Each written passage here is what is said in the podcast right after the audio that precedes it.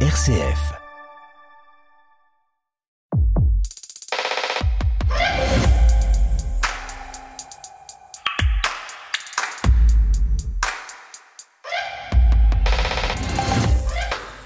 Bonjour à tous et bienvenue dans Effervescence. Encore une fois, on vous a préparé une bien jolie émission. On va faire une pause hein, avec ces messieurs de la chanson française. Point de Goldman ni de Gainsbourg cette semaine. Une émission peut-être un peu plus féminine puisqu'on croisera Cendrillon, La Castafiore, Delphine Seyrig et même l'héroïne d'un polar féministe en bande dessinée. Une émission surtout où l'on voulait vous parler d'amour, l'amour, le grand, le vrai et aussi l'amour du cinéma. Toute l'équipe est allée voir Les Feuilles Mortes d'Aki Korismaki et on avait toutes les yeux qui brillaient en sortant de ce film à l'esthétique délicieusement surannée. Bref, encore un épisode d'effervescence pour célébrer la culture, toutes les cultures, surtout celle qui nous fait chavirer. Et elles sont trois cette semaine pour m'accompagner. La plus loin de moi, c'est Delphine Fressinet à Bruxelles. Bonjour Delphine. Bonjour Stéphanie, bonjour à toutes et tous. Alors à Bruxelles, hein, on aime la BD, on le sait. On sait aussi sortir des standards de la ligne claire. Et vous nous avez apporté une œuvre assez sombre, un polar graphique dont le héros est une femme. Et ça s'appelle Une nuit avec toi de Maran Rachian. Et puis vous nous parlerez de l'œuvre d'un très grand photographe, Erwin Blumenfeld, exposé actuellement au musée juif de Bruxelles. Valérie de Marniac, bonjour. Bonjour Stéphanie. On vous connaît, on vous retrouve chaque mercredi matin dans la matinale RCF, un peu avant 9h pour parler cinéma. On sait que vous aimez les va-et-vient entre le cinéma et le théâtre, et vous avez vu Conversation avec discussion. Discussion, ouais, discussion, conversation. En plus, je crois que la pièce avait un autre mot avant. Hein. Oui. discussion avec DS, une pièce sûre et presque avec Delphine Seyrig. Ça se passe au Théâtre Bastille et c'est bientôt en tournée dans toute la France. Et puis vous apporterez la touche exotique de cette émission avec une exposition au musée du Quai Branly à Paris consacrée à Bollywood, le cinéma indien. Et puis nous accueillons avec une grande joie une nouvelle chroniqueuse, Emmanuel Gianni, bonjour. Bonjour Stéphanie. Vous travaillez au service culture du quotidien La Croix, vous êtes une passionnée d'art lyrique et comme vous avez également le sens de l'humour, vous nous raconterez et la Cenerentola, l'opéra de Rossini qui se donne actuellement au théâtre des Champs-Élysées à Paris, et la Castafiore, dont on ressort la version originale de ses aventures avec Tintin. Bref, voilà trois chroniqueuses, toutes trois prêtes à entamer l'ère des bijoux. Effervescence peut commencer sa sérénade. Effervescence, Stéphanie Gallet. Peut-on rire de tout? Et plus précisément, en 2023, peut-on rire de l'inceste? Oui, j'ai bien conscience du côté abject de ma question. Pourtant, le rire, on le sait, peut avoir des vertus thérapeutiques. Il permet une mise à distance, il permet aussi de ne plus être seul, d'être en lien avec ceux avec qui on rit, avec ceux que l'on fait rire. Il permet aussi de ne plus subir, mais de se servir de ce qu'on a vécu, aussi traumatisant soit-il. Peut-être aussi que le rire peut provoquer un déclic chez d'autres, ne plus rester enfermé dans son silence, dans sa honte, dans son déni, dans sa souffrance, et enfin oser mettre des mots. Oui, le rire peut libérer, même de l'inceste. En tout cas, c'est tout cela que démontre Norma dans son seul en scène, présenté jusqu'en janvier prochain au théâtre du Marais à Paris. Norma, cette jeune humoriste, a été agressée sexuellement par son grand-père toute son enfance, jusqu'à ses 12 ans, un week-end sur deux et à chaque vacances. Ce grand-père, c'est aussi lui qui lui a appris à faire du vélo. Ma première fois, raconte-t-elle, j'aurais aimé que ce soit sur les L5, pas sur Thalassa. Sur scène, Norma raconte les traumas de l'inceste, comment la jeune femme qu'elle est devenue est toujours habitée par les pleurs de la petite fille qu'elle était. Une petite fille dont la photo est présente sur scène, à ses côtés. C'est d'un long à nettoyer l'emprise, soupire-t-elle à un autre moment. C'est bouleversant, mais c'est aussi très drôle, parfois cru, et parfois on est gêné, mais il y a de la joie dans ce spectacle qui célèbre la résilience, la vie qui reprend malgré tout, une fois que la parole se libère. Dans la salle, ce soir-là, il y avait une bande de joyeux drilles. Sur eux, des slogans dénonçant le silence autour de l'inceste. Ils étaient montés de Montpellier pour accompagner dans la joie une de leurs amies, elle aussi agressée par son grand-père. Le procès avait lieu le lendemain. Norma termine son spectacle le point levé, car ce combat pour les enfants est bien loin d'être terminé. Nous avons le très grand plaisir d'accueillir l'équipe du film Les Feuilles Mortes. Fallen Leaves, signé du cinéaste finlandais Aki Kaurismäki, présenté en compétition pour ce 76e Festival de Cannes. Avec nous sur le tapis rouge, le réalisateur Aki Kaurismäki Il est accompagné de Paola Oinonen et de ses interprètes Alma Pölsti et Jussi Vatanen. Ouais, c'était au Festival de Cannes, euh, Valérie y était, en mai dernier, la montée des marches de l'équipe du film Les Feuilles Mortes du Finlandais Aki Korismaki. Le film est sorti en salle il y a 15 jours. Mais avant de commencer à échanger sur ce très joli film, quelques précisions pour les cinéphiles distraits. Ne confondons pas Akiro Kurosawa, Abbas Kiarostami, Emir Kusturica et Aki Korismaki. Alors, je ne vais pas faire l'injure de vous demander qui est qui. Akiro Kurosawa, réalisateur japonais décédé en 1998 et réalisateur d'une œuvre monstre dont le cultissime les sept samouraïs. Merci pour votre aide. Abbas Kiarostami, monstre sacré également du cinéma iranien, décédé lui en 2016, Palme d'Or à Cannes pour le goût de la, cerise. cerise. Oui, en 1997, merci. Emir Kusturica, réalisateur encore bien vivant, né à Sarajevo au siècle dernier, double palme d'or à Cannes pour le temps des gitans, non Non. Ah, pas Arizona Dream. Non, pas. Ah, chat noir, chat blanc. Non. Enfin, bon, on va tout, on va Underground. Underground Ah, et euh, Underground. Mon, mon, mon oncle ou quelque chose. Bon, un autre, plus vieux. Voilà, bref, j'ai j'ai oublié de noter. J'ai noté tous les autres. mais Voilà. Et puis, bien sûr, et puis il y a Aki Korismaki. Et là aussi, on fait dans le grand, grand, grand monsieur du cinéma. Comme quoi, la lettre K, hein, ça, ça peut aider. Euh, Valérie, euh, vous nous racontez qui est Aki Korismaki Je rajoute Koreeda aussi. alors, Hirokazu. Bon, alors, Korismaki, donc, n'est pas japonais, il est finlandais. C'est effectivement, un des plus grands réalisateurs actuels. C'est vraiment un, un habitué de Cannes, hein, qui est, il est, dès son premier, alors pas le premier film, il a commencé par des premiers films assez violents, moi, que j'ai pas vu, euh, mais voilà, il s'est vraiment fait connaître de la sphère cinéphilique et au grand public avec euh, Au-delà des nuages, et puis surtout, euh, en 2002, c'est L'homme sans passé, pour qui il a reçu le, le grand prix. Et après, il a reçu un ours d'argent, un prix Louis de Luc, euh, pour ses films suivants. Il y a eu Le Havre, il y a eu euh, euh, De l'autre côté de l'espoir. Voilà, donc c'est un- une filmographie qui est très identifiée. Euh, visuellement, on en parlera à propos de, de ce film, mais c'est un peu, pour moi, c'est un peu. Alors, c'est esthétiquement, c'est l'anti-Almodovar, mais c'est le même, même principe, c'est-à-dire que vous voyez un plan même un photogramme tiré d'un de ses films, vous reconnaissez par les couleurs, par la, la- le style de, de, de cadrage, par voilà. Donc il y a vraiment un, un- un style euh, esthétique et, et, et visuel très très marqué. Et puis l'homme, alors on le connaît pas très bien, il, il se, je- on l'entend pas beaucoup dans les médias. euh, il aime pas tellement faire la, la promotion. Et donc là, on l'a entendu dans votre euh, extrait. Enfin quand il, donc il a monté le tapis rouge, mais après il fait très peu la promotion de ses films. Donc euh, il donne plutôt la parole à ses à ses acteurs. Euh, euh, Daphne Fressinet, je crois qu'il dit qu'il fait un cinéma de prolétaires. Alors, il y a une veine sociale chez lui indéniable, mais on n'est pas du tout chez Ken Loach ni chez les frères Dardenne. Bah, oui, et en même temps, c'est vrai que quand on voit ce film, on a l'impression que c'est un peu euh, Rosetta, mais eux, les, les personnages sont un petit peu plus euh, résignés.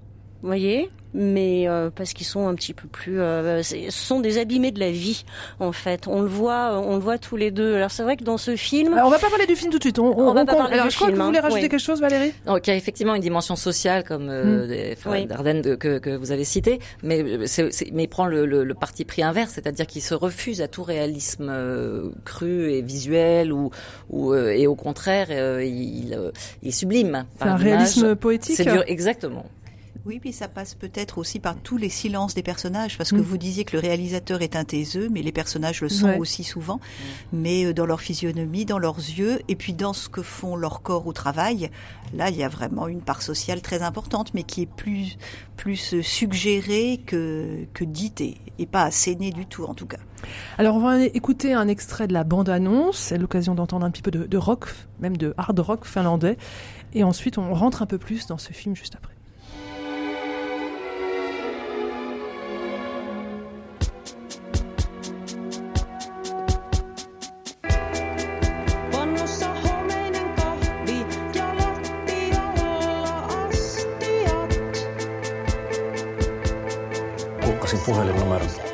Mekset kysy numerotiedustelusta? En tiedä nimeä.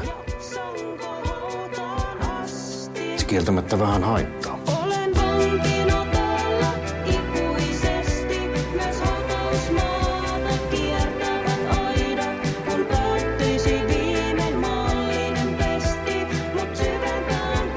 Olen etsinyt sinua kaikkialta. Ajattelin, että löysit mieleisemmän.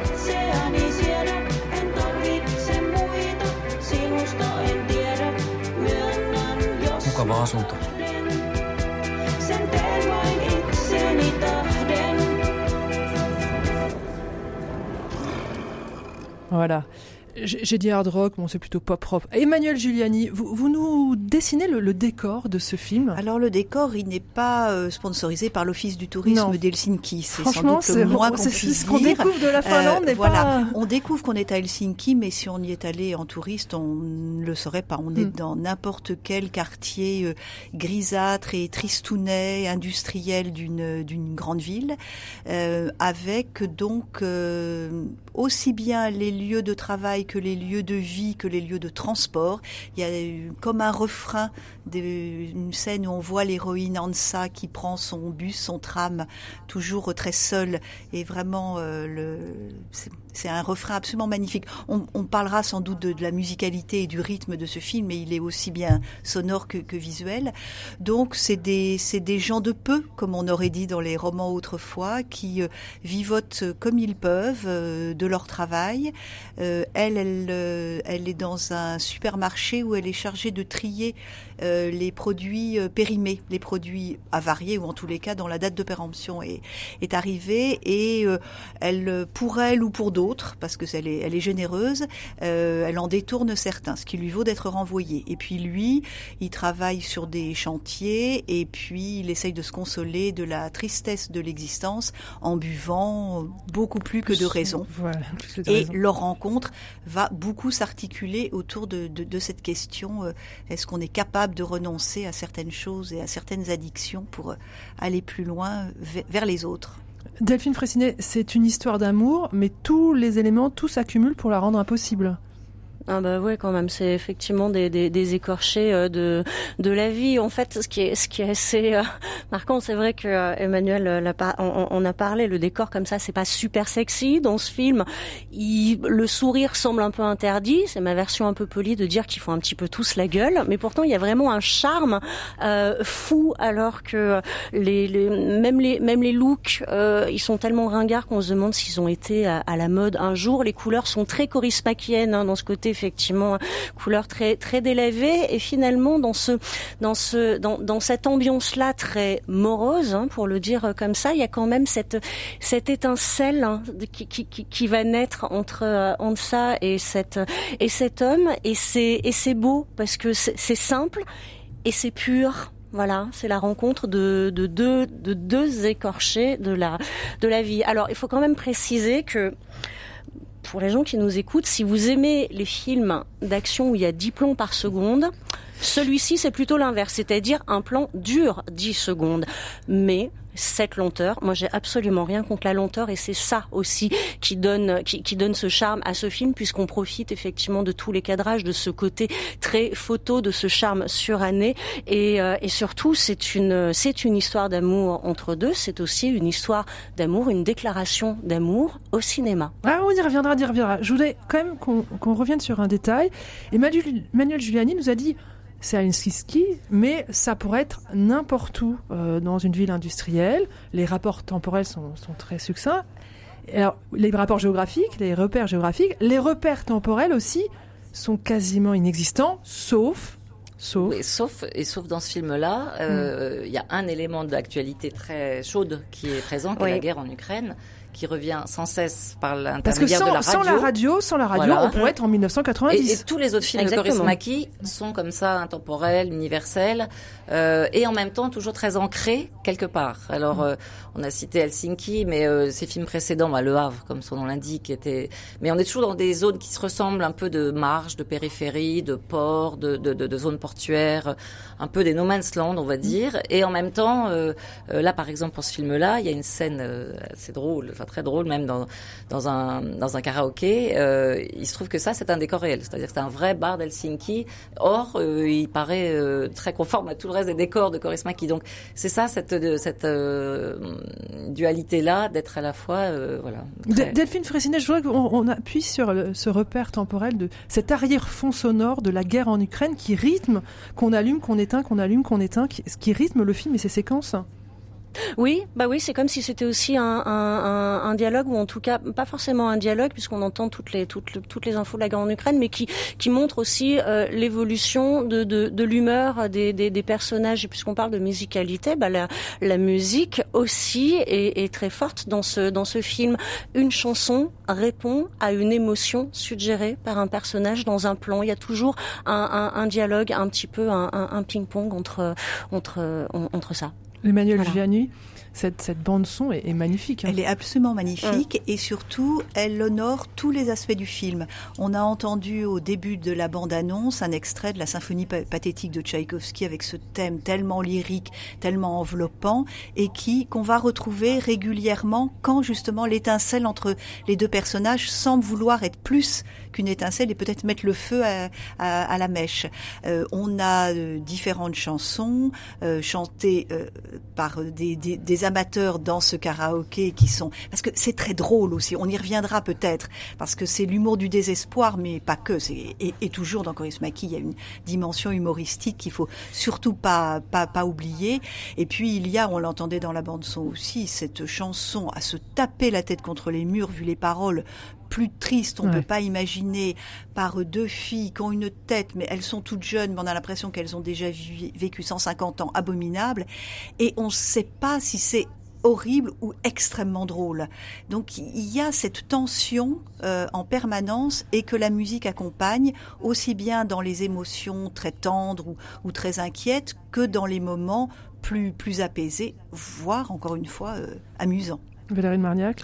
Juste pour finir sur la, la guerre en Ukraine, pour moi, elle est vraiment au centre du récit. Elle a même euh, un rôle premier dans le propos du film, qui est de, en gros, si on résume le film, c'est de dire que l'amour transcende la violence euh, et la Mm. guerre. Et donc, euh, c'est pour ça qu'elle revient. Et il y, a- il y a en permanence ce combat entre l'amour et, la- et la guerre. Alors, euh, Emmanuel Gianni vient de le dire, c'est très drôle. Oui. Oui.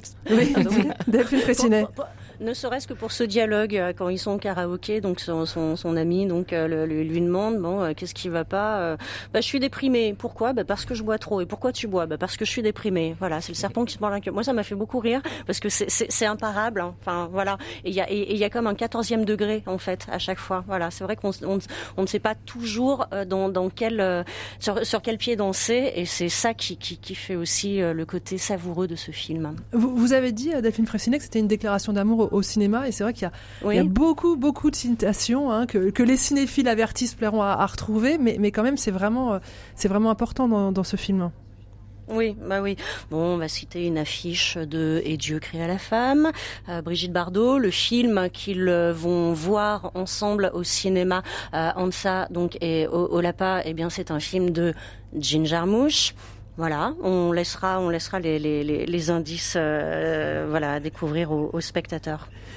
Valérie de Marniac Oui, c'est même au centre de, de, de- du récit. D'abord, euh, ils se rencontrent aussi. Enfin, le- leur première rencontre, rendez-vous euh, amoureux, ça se passe au cinéma. Donc c'est plus que des citations. C'est vraiment le cinéma. euh, dans ce que je disais, c'est le euh, l'amour, mais la- l'amour, le cinéma, la poésie qui transcende, euh, qui transcende, euh, qui transcende quelque chose.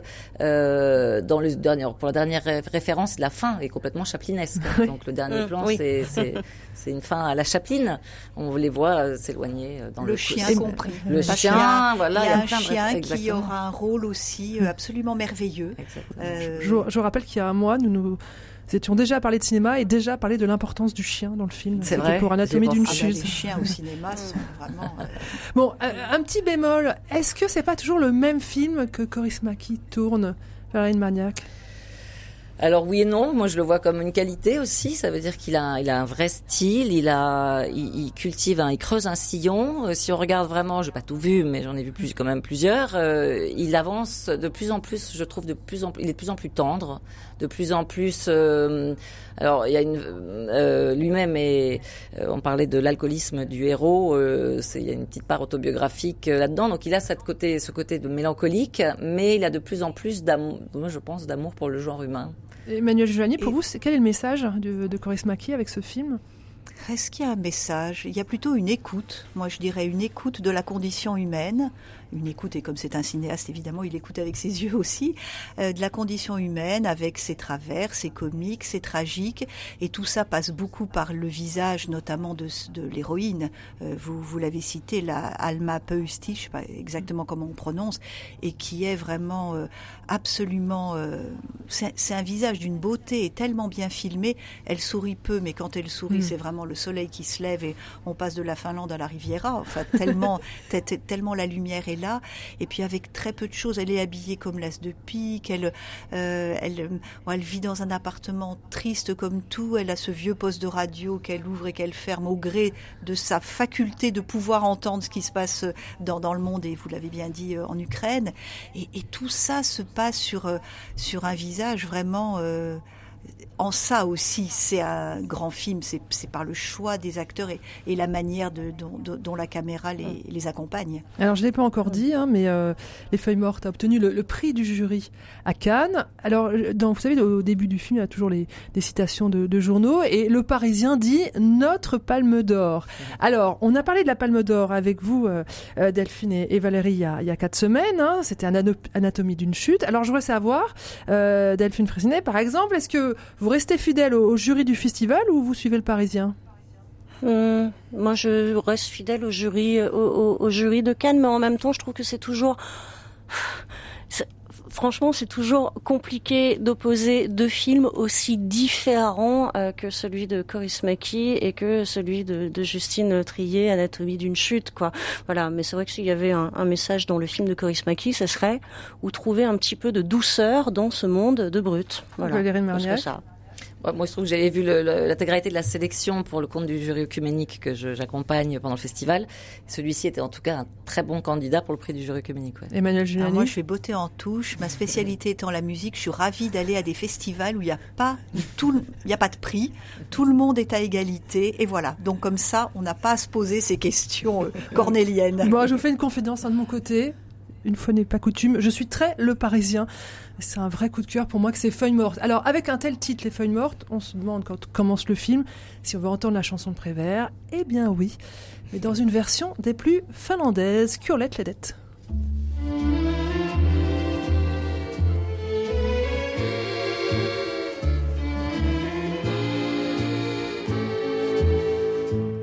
Kun saapuu niin lehdet puiston se hehkumaan.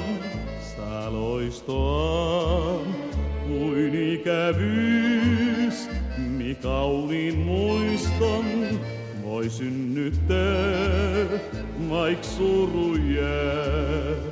Hetken lehdet nuo vielä hehkuu, on loisto tuo jo viimeinen.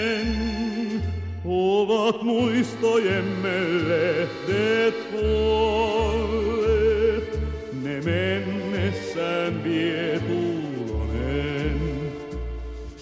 Toivoisin sinunkin muistelevan päiviä kesämme kaunehimman. Aurinko hymyili suloisemmin, rinnallas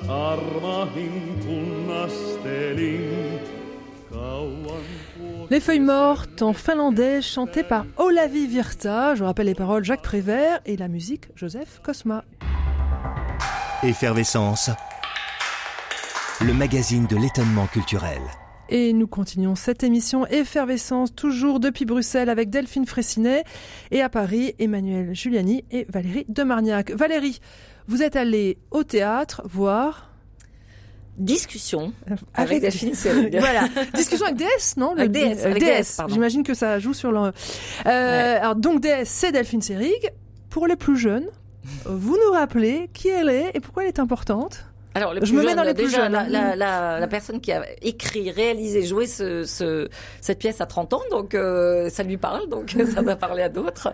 Mais bon, effectivement, elle est, euh, elle est en train. Là, elle a une grosse actualité en ce moment, mais elle était assez très méconnue même, hein, euh, alors que c'est quelqu'un qui a démarré sa carrière cinématographique, qui était du niveau d'une Jeanne Moreau, d'une Catherine Deneuve. Hein. Donc, ses rôles mythiques, quand même, un peu connus. Euh, c'est la marraine dans Podane. Voilà. C'est la fée, euh, la fée des lilas, voilà. Et puis sinon, euh, alors qui est un rôle secondaire, son rôle principal c'est Alain René qui lui a un donné. rôle secondaire, mais qui a marqué tant de générations. Une fée qui descend en hélicoptère. Mais il y avait, Catherine Deneuve aussi. Voilà. Et voilà, et d'autres. Et qui chante divinement. Voilà. C'est elle qui chante, ce qui n'est pas le cas de Catherine Deneuve dans les comédies musicales de Jacques Demy. et euh, donc, euh, sinon, alors, quand même, son grand rôle, c'est l'année dernière, l'année dernière à Marianne Bad, d'Alain René. C'est lui qui l'a découverte sur les planches à New York, où elle jouait, et qui lui a donné ce, ce premier rôle, si ce n'est que son personnage n'a pas de nom. C'est déjà tout un, voilà, tout un symbole. Et puis le dernier, qui est moi mon préféré, qui est dans Baiser volé de Truffaut, où elle joue le rôle aussi secondaire, pardon, mais, mais central de euh, Fabienne Tabar, voilà, qui Alors. séduit le jeune Antoine Douanel. Delphine monsieur. Delphine Seyrig. C'est une blonde magnifique, mais c'est aussi une voix. Ouais. Donc on, on- on va l'écouter. Où est le racisme? Qui a ségrégué les femmes? Pourquoi est-ce que les femmes ne peuvent pas flâner dans la rue à minuit? Pourquoi est-ce que euh, euh, pourquoi est-ce qu'elles elles- les hommes peuvent flâner toutes les, à toutes les heures de la nuit? Qui commet les viols? Est-ce que c'est les viols les, les femmes qui violent les hommes? Qui, qui fait la ségrégation? Qui tient tous les journaux politiques? Je parle pas des journaux féminins qui vous apprennent la mode et la couture, mais je parle des journaux politiques qui sont entre les mains de qui d'une façon générale? Des hommes. Alors là, nous sommes au début des années 70. hein. Euh, bien faire attention à ça. Une voix magnifique et puis une voix qui porte haut euh, des sujets qui sont pas évidents dans ces années-là. Alors, ce qui d'ailleurs explique pour partie, selon elle, et probablement euh, c'est la vérité, Elle aurait euh, été blacklistée. le fait qu'elle est beaucoup moins tournée après. Donc en fait, d'abord elle est morte. Alors elle est quand même morte plus jeune que les autres actrices que j'ai citées. Ouais. Elle est morte à 58 ans. euh, en- à la fin des années 80, mais euh, dès 70 effectivement, dès les années 70 où elle a commencé à, à dire haut et fort euh, ce qui lui semblait elle être les combats féministes de l'époque, qui étaient assez vastes. Hein. Elle parle de, là on l'a entendu, mais elle parle aussi d'autonomie financière, d'accès à la parole dans l'espace public, de reconnaissance professionnelle, etc. Euh, elle a commencé à faire peur aux réalisateurs et elle n'a plus tourné avec que des femmes en fait. Donc elle a tourné ensuite avec Marguerite Duras, elle a tourné euh, avec Chantal Ackerman et un, une des raisons qui explique son retour sur le devant de la scène, c'est que son film mythique qui s'appelle Jeanne Dillman 23 euh, qui est euh, je sais plus le titre en entier mais enfin 1080 Bruxelles euh, qui fait 3h30 vient d'être euh, élu plus grand film de tous les temps par le magazine Sight and Sound qui fait vraiment qui est la référence mondiale et il a dé- elle a détrôné euh, un film d'Hitchcock quand même Vertigo qui était là depuis Et ça, c'est un film où elle est réalisatrice. Non, là elle est actrice. Actrice. C'est Chantal Elle est actrice. Voilà. Et Oui. sinon elle a Elle réalisé de un documentaire qu'il faut vraiment voir. Il y a en ce moment une rétrospective sur la plateforme la Cinétech qui s'appelle Sois belle et tais-toi qu'il faut voilà qui a pas perdu une ride. Valérie Marniac, on revient au théâtre, puisque vous Oui. êtes là pour nous parler de théâtre. Et oui quand même. Donc voilà, donc conversation, non, discussion, je vais y arriver. discussion avec DS. C'est un seul en scène, enfin c'est pas vraiment un seul en scène puisque Delphine Seyrig est, doublement là, c'est ça? Exactement. J'ai de définir. C'était une pièce de théâtre, un, spectacle, une. euh, non, alors elles sont deux, on va dire, sur scène, une par la voix et l'autre physiquement. Donc c'est écrit par la jeune euh, euh, metteuse en scène, actrice s'appelle Raphaël Rousseau. Elle a été diplômée au théâtre de Bretagne et c'est son premier premier spectacle.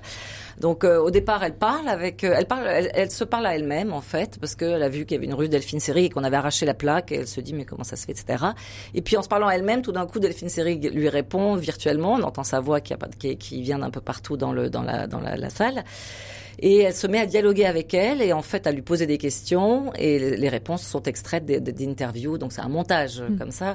Ce qui au départ moi me parfois me peut mettre un peu mal à l'aise parce qu'on fait parler quelqu'un public alors que le contexte a totalement changé. Surtout qu'elle est quand même beaucoup récupérée pour tous ses propos aussi autour de, de l'avortement on sait à quel point c'est un sujet complexe, délicat et sensible. Donc, euh, même Delphine Seyrig elle-même dit qu'elle est, est dans le spectacle. Raphaël Rousseau le dit aussi qu'elle ne- elle est pas du tout dans une démarche de militantisme, mais juste de voilà d'accès à la, à la parole. Et dans une deuxième partie du spectacle, elles inversent, c'est-à-dire que c'est la voix de Raphaël Rousseau qu'on entend enregistrée, et sur scène, c'est Delphine Seyrig joué par euh, Raphaël Rousseau et qui est alors là exceptionnel de, de, de notamment pour sa voix quoi. Elle, elle, elle, euh, a capté son, son, ce- cette musicalité, ce rythme, cette espèce de, de, de sens, sens- comme ça, de, de, de voilà, de rythme un peu euh, un peu décalé. Enfin, elle est vraiment assez exceptionnelle. Et là, ça devient très émouvant et et elle finit euh, parce que ce qui l'intéresse en fait, pour revenir à votre première question,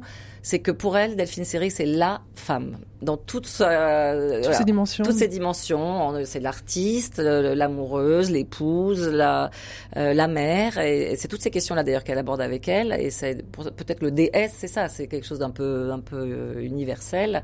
Et d'ailleurs, elle finit avec un un très beau dialogue qui est tiré de Baiser volé, où elle parle à, à Douanel, et qui pourrait être aussi bien un dialogue entre nous et la- l'actrice, ou alors entre Delphine Seyrig et, et, et, et Raphaël Rousseau, où elle dit euh, bah, je vous propose un contrat, euh, on, sait, on passe quelques heures ensemble et après on ne se reverra plus, mais je ne suis pas une apparition.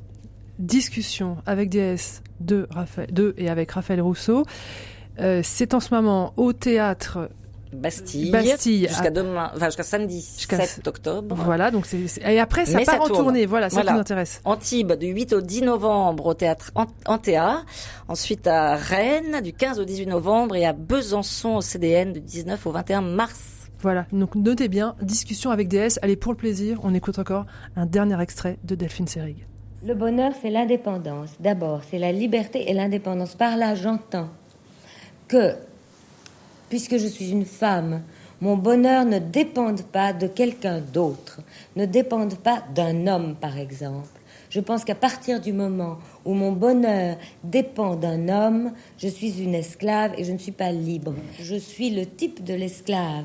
Je sais exactement ce que c'est que l'image que les hommes veulent avoir des femmes. Moi, à partir du moment où je m'en rends compte et où je le dis, je deviens quelqu'un de très antipathique pour les hommes. Voilà, inoubliable, Delphine Seyrig, Emmanuel Giuliani. On va parler d'une autre femme. Oui. Je ne sais pas si c'est une femme forte, en tout cas c'est une femme qui a beaucoup marqué des générations et des générations et des générations de petites filles.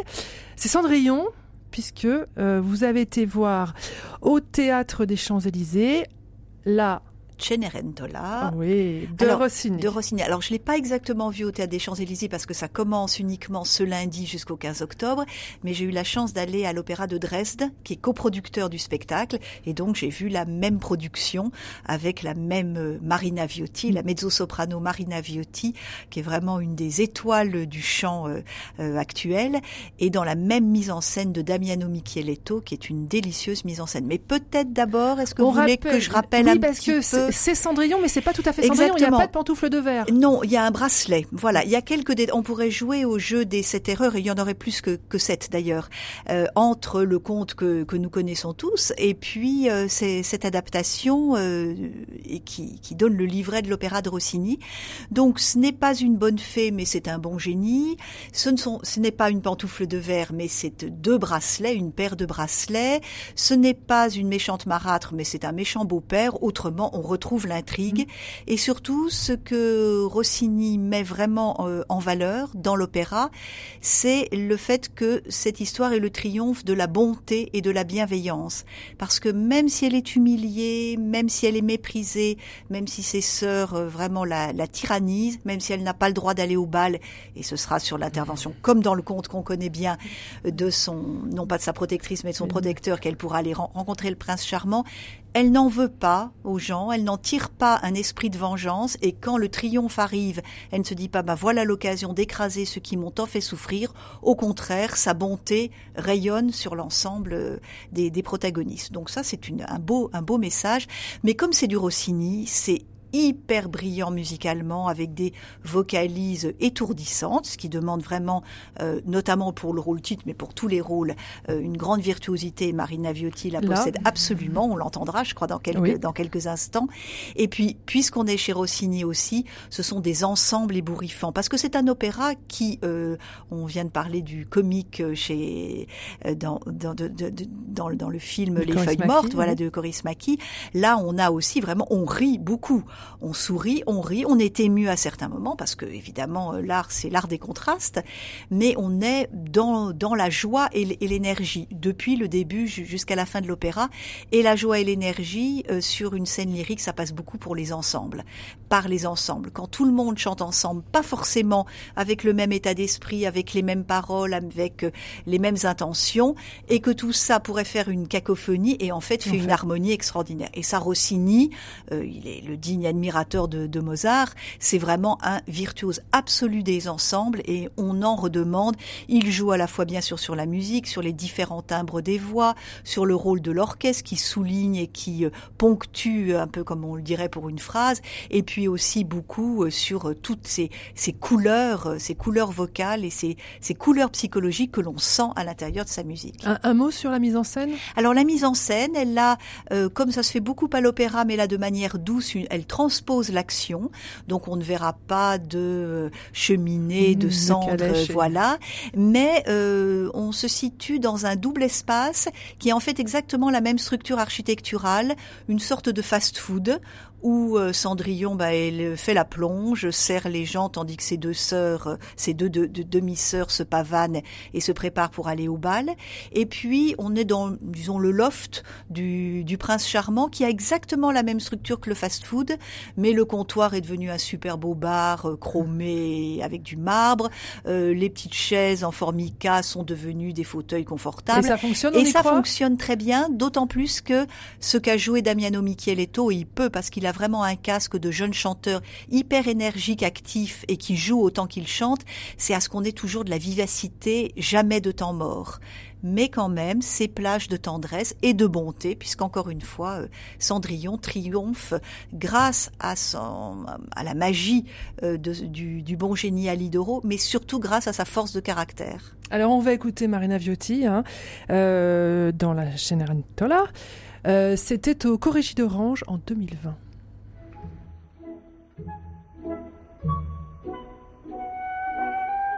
Non più me sta canto al fuoco, sta rosso la gorgheggiar, no!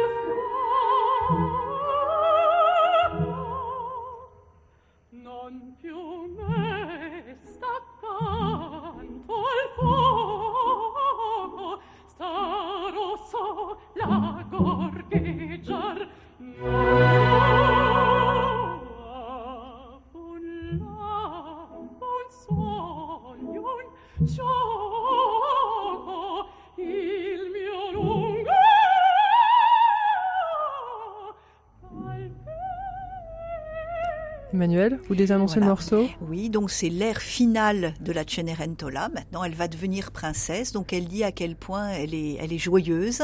Et euh, on, on se rend compte que ce personnage qui au début, c'est c'est vraiment un pendant avec le début de l'opéra où elle chantait une petite mélodie toute simple, euh, presque archaïque au coin du feu, et voilà, en, se, en pleurant son sort. Et là, au contraire, elle va triompher parce que dans la suite de l'air, il va y avoir des vocalises dans tous les sens, des notes et des Bon, notes. et allez écouter voilà. Marina Viotti. Exactement. Ça se passe au, au théâtre des Champs-Élysées où il y a sûrement beaucoup de choses qui circulent aussi. Et elle reviendra dans le même théâtre à beaucoup de reprises durant la saison. Donc on peut se faire une saison Viotti sans problème. Effervescence. La culture nous unit sur RCF. Delphine Fraissinet, je l'ai dit, vous nous avez apporté une bande dessinée. Et si je veux être un peu trivial, si j'ai bien compris, c'est l'histoire d'un d'un rencard qui tourne mal? Ah ouais, ça part grave en vrille. Mais tout ça pour vous dire, euh, tout d'abord pour vous présenter un petit peu euh, Maran euh, Rakian. Donc elle a 30 ans, tout pile.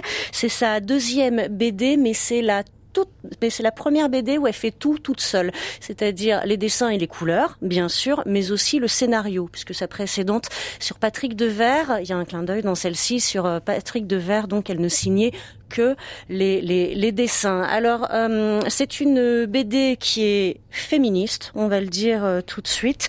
Ça s'appelle Une nuit avec toi. Euh, c'est euh, publié chez Glénat. Et alors, euh, c'est c'est un polar en BD, donc féministe et féminin. Parce que finalement, quand on y pense, des femmes qui écrivent des polars, c'est vrai qu'il y en a quand même de plus en plus. Hein. Allez, on va rester dans le Nord. Il y a Camilla Lackberg, il y a Fred Vargas en France, Barbara Abel du côté euh, de la Belgique. Finalement, dans la BD, euh, des, des, des polars hein, écrits et dessinés par des femmes, il n'y en a pas tant que ça. Et ben voilà, Maran Rakian avec une nuit avec toi nous entraîne donc dans l'aventure de Brune. Brune, euh, c'est une euh, jeune femme comme comme vous et moi qui se prépare euh, à, à aller rejoindre des, des amis dans une soirée. Elle vit à Paris dans le dans le 13e. Euh, elle euh, tout en se préparant, tout en se maquillant, en fond sonore, on voit que son ordinateur ben, diffuse des, des, des, des épisodes de Faites entrer euh, l'accusé. Si je le signale, c'est que c'est quand même important parce que ça installe l'ambiance inquiétante de, de cette histoire. Dans la, dans la rue Brune, ben, elle est regardée avec insistance par les hommes, elle ignore leurs remarques déplacées, mais en tout cas, elle reste constamment sur ses gardes. Donc c'est une BD qui parle euh, de harcèlement de rue et elle le montre très très bien. Elle parle aussi de la question du couple parce que Brune se retrouve dans cette soirée, elle sort toute seule, mais elle a un copain dont elle est très amoureuse, mais elle sort sans lui. Et là, c'est bizarre. Pour certains, on se dit, mais tiens, si t'es pas avec ton copain, c'est forcément que tu cherches quelqu'un d'autre, que t'es en manque, en chasse. Enfin, vous voyez, donc ça questionne tout ça. Ça questionne bien sûr les rapports hommes-femmes. Ça questionne euh, l'incommunicabilité et enfin les, les, les différences de communication et surtout bah, la question du consentement parce que elle, elle dit clairement non. Elle repousse des avances euh, d'un garçon qui qu'elle connaît. C'est un c'est un voisin qui la raccompagne de cette soirée. Il insiste, elle se retrouve enfermée dans sa voiture, elle va se retrouver enfermée dans son escalier, dans son, appartement. À un moment, elle va se défendre, elle, et tout, tout va partir en vrai. J'en dis pas plus, mais très sincèrement, on se sent, quand on lit cette BD, on se sent oppressé comme elle, comme Brune. On se sent vraiment dans, cette, dans, cette, dans cet état, dans, son, dans cet enchaînement euh, d'actions où on se dit mais, mais ça aurait pu m'arriver aussi à moi. Et alors on va parler aussi de la, de la technique du dessin parce que son dessin est, est absolument euh, Magnifique. magnifique. Il faut, voilà, parce qu'il faut savoir que, que Maran Rakian, elle dessine au crayon à papier.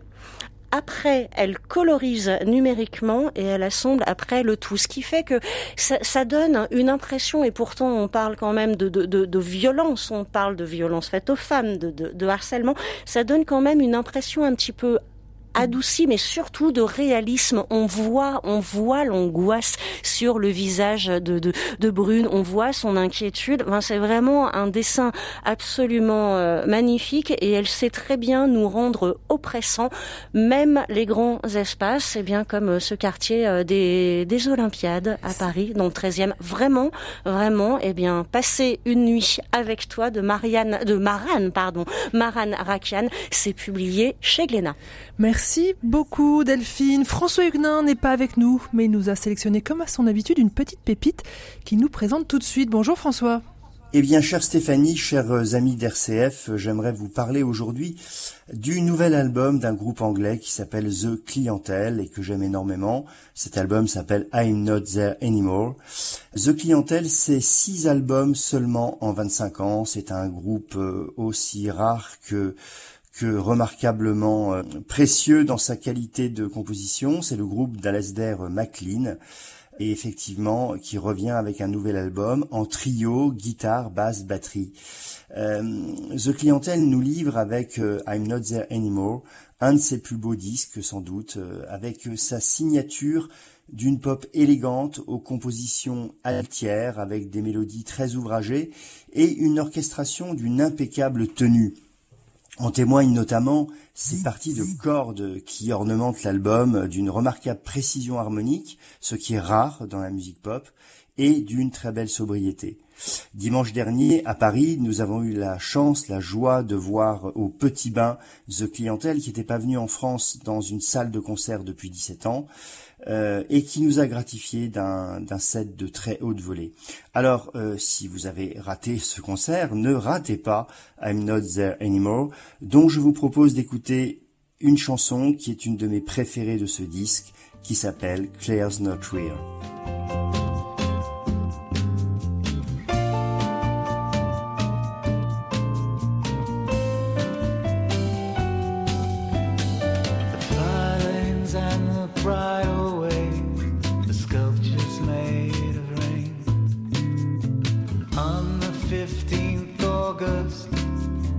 The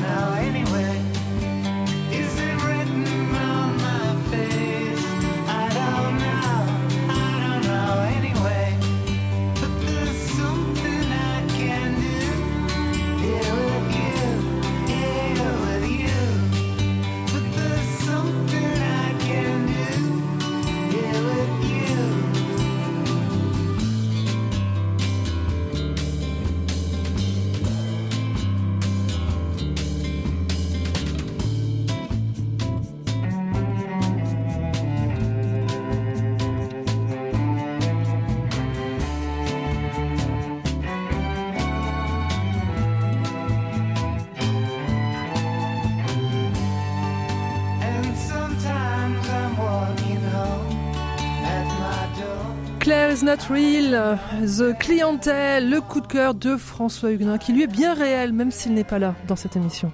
Effervescence, une émission présentée par Stéphanie Gallet.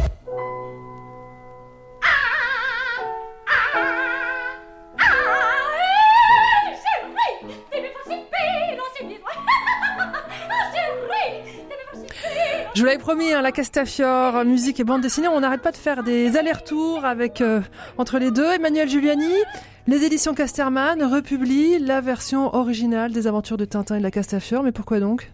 Alors, parce que d'abord pour montrer aux spécialistes et même aux lecteurs qui, euh, que, que Tintin a accompagné et accompagne encore, la différence entre euh, ce qui était publié sous forme de feuilleton dans le journal Tintin, et là en l'occurrence euh, les bijoux de la Castafiore, ça a été, que je ne me trompe pas, entre le 4 juillet 61 et le 4 septembre 62, donc vous voyez plus d'un an, parce que une planche par numéro. Donc Quelle vraiment, patience. ça tenait en haleine. Et un an plus tard, euh, sont, euh, sont parus pardon, les bijoux de la Castafiore sous la forme d'album. Et entre les deux, pas mal de différences. On parlait du jeu des sept erreurs tout à l'heure, Mm. là on pourrait le faire aussi. Alors ce sont des différences dans les couleurs, dans des accessoires qui apparaissent ou qui disparaissent. Certaines, euh, certaines vignettes qui résumaient une action ont été divisées en deux et trois pour avoir une temporalité plus, plus dynamique. Euh, certains, là, sur le, sur l'album, on voit c'est à un moment où le capitaine Haddock, qui enfin euh, n'a plus, n'a plus les Mm. séquelles de sa fracture, parce qu'on se rappelle sans Qui doute, ou je rappelle, qui se casse la fameuse marche euh, cassée dans le, le grand escalier de Moulinsart où tout le monde tombe, sauf elle, sauf la Castafiore qui ne tombera pas. Et donc euh, il danse et dans la version euh, dans l'album dans, dans le journal Tintin, il y a un espace entre son pied et le bas de la case, alors que dans l'album Hergé enlèvera cet espace. Donc il danse au bord de la case comme s'il allait tomber dans la suivante. C'est l'affaire de 2 mm et ça change tout. Donc, vraiment donc, un truc de vraiment spécialiste, mais hein, non, quand même. mais non parce que quand on le voit, on se dit c'est- c'est subliminal, mais en tant que en tant que lecteur, évidemment, euh, le, le geste est totalement différent selon que son pied est au bord ou n'est pas au bord. Donc voilà, et, et, ça, et ça permet de voir aussi comment, euh, un peu à la manière des grands romans de Dumas ou d'autres, euh, ce qui était un feuilleton et la patience que devaient avoir les lecteurs, mais à la fois l'excitation de passer d'un d'un d'un épisode à un autre, était pour euh, pour les lecteurs euh, plus plus tardifs le regroupement d'un album. Et c'est particulièrement sensible dans la Castafiore où en gros il ne se passe rien. Et oui, c'est ça, je voulais Parce dire. que voilà, c'est un le- des albums de Tintin. Après, ça suit Tintin au Tibet, où dont on dit souvent, et c'est vrai que c'est sans doute le plus personnel d'Hergé, puisqu'il y met vraiment euh, en, en images et en histoire, euh, à travers le personnage de Chang, cette immense amitié qui, qui a tant compté pour lui. Et après ces aventures On est au Tibet, c'est une aventure très forte pour Hergé. On a un huis clos, presque une, ça c'est pas une tragédie, une comédie classique, un huis clos, euh, unité de temps, de lieu et d'action. On est au château de Moulinsart, où les événements les plus notables, ça sera le vol, qui en fait n'en est pas un, puisque c'est une pie qui aura, la pie voleuse, là on retourne aussi à l'opéra, et on retourne à Rossini, qui aura euh, volé les, les bijoux de Bianca Castafiore, et puis cette fameuse marche qui n'est jamais réparée, et qui euh, provoque la chute euh, des, des différents Il personnages. se passe rien, mais on est Il dans ne la jubilation d'être avec La Tintin. jubilation d'être avec Tintin, d'avoir des expérimentations aussi de dessin grâce à l'invention très ratée mais prémonitoire du professeur Tournesol qui euh, invente la télé en couleur et plus. Et, euh, et donc tout vraiment là le diable, mais le, le diable qu'on aime se cache dans les détails et pouvoir euh, euh, réétudier comme ça, même en profane, en amateur. euh, tout ce qui se passe dans cet ensemble où vraiment l'action est très limitée est une jubilation sans nom. Puis le personnage de la Castafiore est très fascinant parce qu'elle est à la fois horripilante, mais c'est la seule femme un peu de caractère et qui a une vraie personnalité dans tout ce monde d'hommes de Tintin.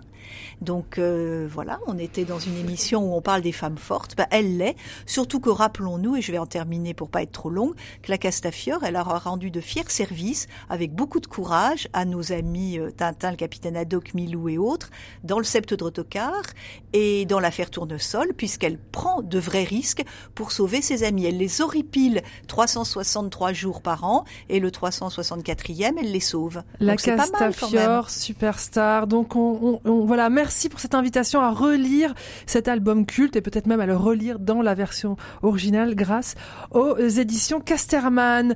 On continue, on va parler photographie euh, avec vous, Delphine Fressinet. C'est une exposition euh, au musée juif de Bruxelles et c'est une exposition consacrée à un photographe important, Erwin Blumenfeld. Oui, et un photographe aussi qui euh, aimait les femmes, qui a photographié la beauté des femmes sans jamais les considérer comme comme des objets. C'est vrai qu'Erwin Blumenfeld est assez euh, avant-gardiste dans sa manière de s'intéresser à différents arts. Il a aussi fait euh, des, des, des, des, collages, euh, dans sa manière aussi de mélanger les, les techniques euh, de, euh, de, de, de photos. Il aura fait de la solarisation, là, l'influence de, de Man. La solarisation, c'est euh, voilà une, une image qui est très très fortement surexposée. On va inverser après les, les densités d'une image. Je vous laisse chercher pour voir un petit peu ce que ça donne. solarisation, parce que c'est très difficile à expliquer. Solarisation, surimpression, bref, il, il, il a Il touché un petit peu à tout. Comment? Il expérimente. Ah oui, exactement, un expir voilà, exact, exactement. Il il expérimente et puis surtout, euh, il, il, a jamais peur d'être, euh, bah, il a jamais peur de l'audace. Par exemple, euh, quand il, il a beaucoup photographié les femmes, je vous le disais, mais parce qu'il a fait des photos euh, de, de mode pour les magazines de mode Harper, euh, Bazaar et, et Vogue surtout. Donc ça, c'était surtout les années 40, 50. Et ben, il euh, va. Alors maintenant, ça se fait assez facilement. On trouve ça, ouais, ça va, c'est normal. Et ben, lui, il photographie euh, une euh, une femme sur une structure métallique comme la Tour Eiffel pour euh, faire une photo de mode. Si maintenant on a plus l'habitude de de, de l'implication de, de la mode dans des décors un petit peu urbains, et ben lui l'a fait auparavant. Lui, alors Erwin Blumenfeld, il est né à la fin du 19e siècle, donc on a compris qu'il a connu aussi la guerre. Blumenfeld, juif, né à Berlin, vous vous doutez bien qu'il a eu quelques petits problèmes pendant la Deuxième Guerre mondiale, puisque forcément on pouvait pas le mettre dans les cases. Voilà, à tel point que sa femme et ses deux fils, eux, vont obtenir la nationalité, la nationalité euh, hollandaise, où ils habitaient à Amsterdam avant de se réfugier à Paris. Manque de bol, c'est en 39, quelques mois avant que que la guerre éclate, et lui et sa fille aînée, en fait, sont considérés ben, comme comme juifs et allemands. Ils vont être envoyés dans des dans des camps d'internement différents. Alors des camps euh, d'internement, il aura connu notamment euh, l'Ariège, le Lot, il va aussi connaître le Maroc et il va faire aussi des, des, des photos de, de ces camps. Alors heureusement, la famille ensuite va être va être réunie, mais c'est vrai que ce qui est ce qui est très émouvant et ce qui est assez fascinant quand on voit cette cette, cette exposition au musée au musée euh, juif de, de, de Belgique à Bruxelles, c'est c'est vraiment de voir, mais il était mais ultra prolifique et encore une fois la manière dont il dont il euh, dont il regardait les femmes, dont il n'avait euh, bah, pas peur de, de les magnifier. Et encore une fois, il ne les a, il ne les a pas traités comme euh, comme des objets. Sa volonté, c'était vraiment d'aller toujours voir la réalité sous sous la surface. Et il a photographié Elena Rubinstein, Elizabeth Arden, et puis toutes les grandes stars de l'époque, hein, Betty Davis, Audrey Hepburn, Grace Kelly. Voilà. Toutes ces mal. photos, Donc, euh, ouais. ouais. toutes ces photos sont donc à retrouver au Musée Juif de Bruxelles. Les expositions durent jusqu'en février. On termine avec une autre exposition. Cette fois-ci, on revient à Paris. Et euh, Valérie de Marniac, je vois que vous êtes revenu enthousiaste de cette exposition. C'est la toute nouvelle exposition du Quai Branly qui est consacrée au cinéma indien, plus connu sous le nom de Bollywood. Enfin, je dis plus connu. Peut-être qu'il faut que vous nous expliquiez exactement ce que c'est que Bollywood. C'est de la, la Alors, production Bollywood, pléthorique là, mais vraiment c'est Oui, alors c'est déjà le cinéma indien, c'est le premier cinéma mondial en nombre de films produits par an. hein. Ils produisent à peu près 1200 films par an, quand Hollywood et les États-Unis globalement produisent 500. Euh, donc, euh, pour avoir une idée, après en recette au box-office c'est autre chose, mais beaucoup de productions et Bollywood c'est la contraction de Bombay. Hollywood, donc euh, c'est effectivement toute l'industrie cinématographique euh, basée à Bombay, donc des films en hindi qui sont devenus un peu euh, l'archétype de la comédie sentimentale, musicale, chantée un peu sirupeuse à l'eau de rose, qui inonde, qui a inondé d'abord tout le continent indien, et puis maintenant qui s'exporte énormément en en Proche-Orient, Moyen-Orient, etc. Allez, quelques notes.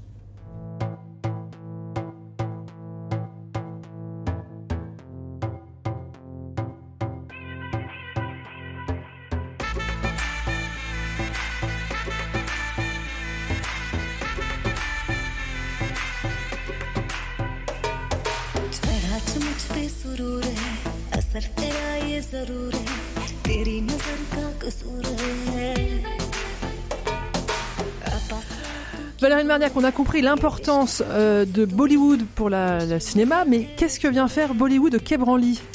Alors, le, sous-titre de l'émission, de le- l'exposition, c'est Histoire d'un cinéma indien. Donc vraiment, il balaye tout l'avènement du cinéma en Inde, qui est arrivé comme partout ailleurs dans le monde grâce aux opérateurs Lumière, qui les premiers sont venus filmer et projeter les images de- des, des rues de Bombay en 1896. Oui, mais on est au Quai c'est pas une rétrospective. C'est pas une rétrospective, mais en revanche, euh, euh, l'ancêtre du cinéma était déjà présent en Inde. Donc, ce qu'on voit au Quai Branly, dans les collections du Quai Branly, il y a plusieurs choses qui, qui font référence au cinéma. Il y a déjà effectivement tous les ancêtres euh, techniques du cinéma, les plaques des, des, des, des lampes magiques, les, les, les sculptures, les silhouettes des théâtres d'ombre. Tout ça, ça existait dans la culture euh, hindoue, euh, indienne, etc.